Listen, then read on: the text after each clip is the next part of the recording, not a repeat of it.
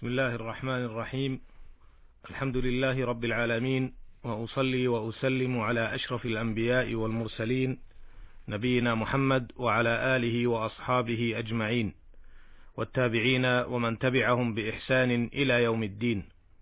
أما بعد أيها الإخوة المستمعون السلام عليكم ورحمة الله وبركاته.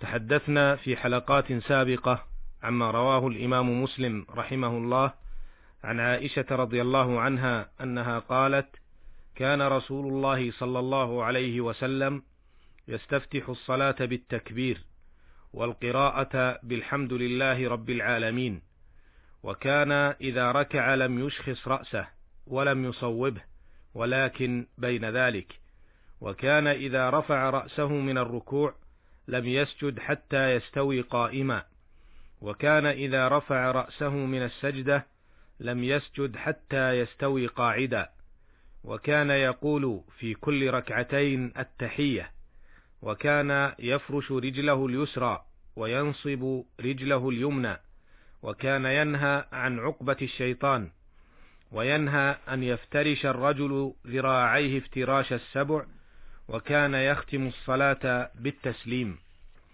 فعرفنا ما في هذا الحديث الجليل من أحكام وفوائد متعددة في حلقات سابقة. وفي هذه الحلقة نتحدث عما رواه الشيخان عن عبد الله بن عمر رضي الله عنهما أن النبي صلى الله عليه وسلم كان يرفع يديه حذو منكبيه إذا افتتح الصلاة وإذا كبر للركوع وإذا رفع رأسه من الركوع رفعهما كذلك. وقال سمع الله لمن حمده ربنا ولك الحمد وكان لا يفعل ذلك في السجود. متفق عليه. هذا حديث جليل يتحدث عن جزء من أفعال الصلاة وأقوالها. نقف معه الوقفات الآتية. الوقفة الأولى. في هذا الحديث بيان لوضع اليدين حال التكبير في أفعال الصلاة.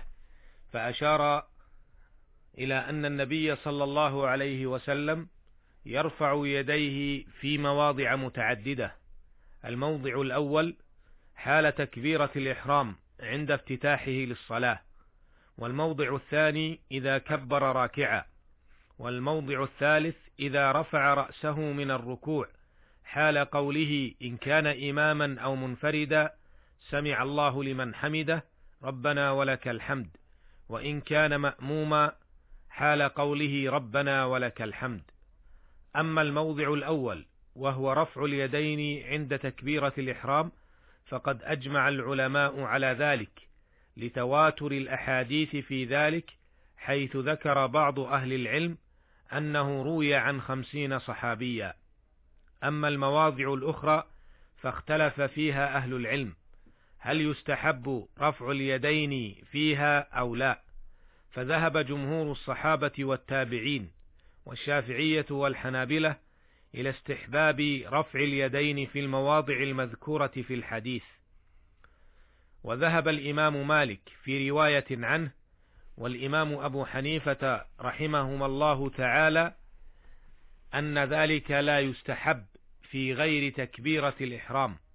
مستدلين بما رواه أبو داود عن البراء بن عازب رضي الله عنه أنه قال رأيت رسول الله صلى الله عليه وسلم إذا افتتح الصلاة رفع يديه ثم لم يعد لكن حفاظ الحديث ذكروا أن قوله ثم لم يعد مدرجة من يزيد بن أبي زياد أحد رواة الحديث كما استدلوا أيضا بما رواه الإمام أحمد وأبو داود والترمذي وغيرهم عن ابن مسعود رضي الله عنه أنه قال لأصلين لكم صلاة رسول الله صلى الله عليه وسلم فصلى فلم يرفع يديه إلا مرة واحدة حسنه الترمذي وضعفه آخرون. ولا شك أخي المستمع أن الراجح مما سبق ما ثبت في الأحاديث الصحيحة والتي تقدم على ما فيها كلام وضعف. الوقفة الثانية.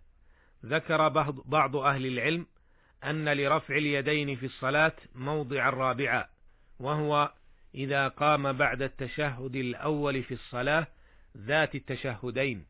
وذهب إلى هذا جمع من أهل العلم منهم الشافعية في رواية والحنابلة مستدلين بما رواه الإمام البخاري رحمه الله عن ابن عمر رضي الله عنهما أن النبي صلى الله عليه وسلم كان يفعله وما رواه أبو داود والترمذي وصححه في حديث أبي حميد رضي الله عنه قال ثم قام من الركعتين ثم إذا قام من الركعتين رفع يديه حتى يحاذي بهما منكبيه.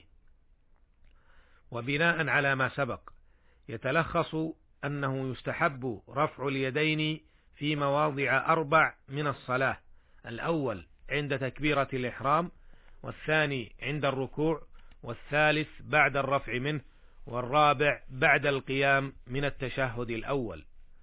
الوقفة الثالثة.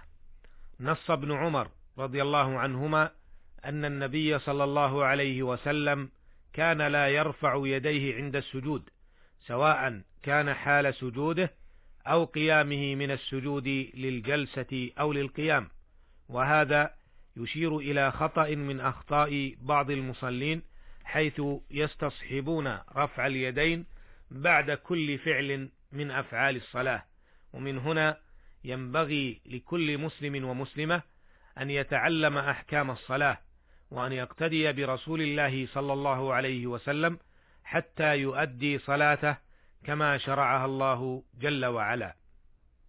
الوقفة الرابعة. ذكر في الحديث صفة رفع اليدين.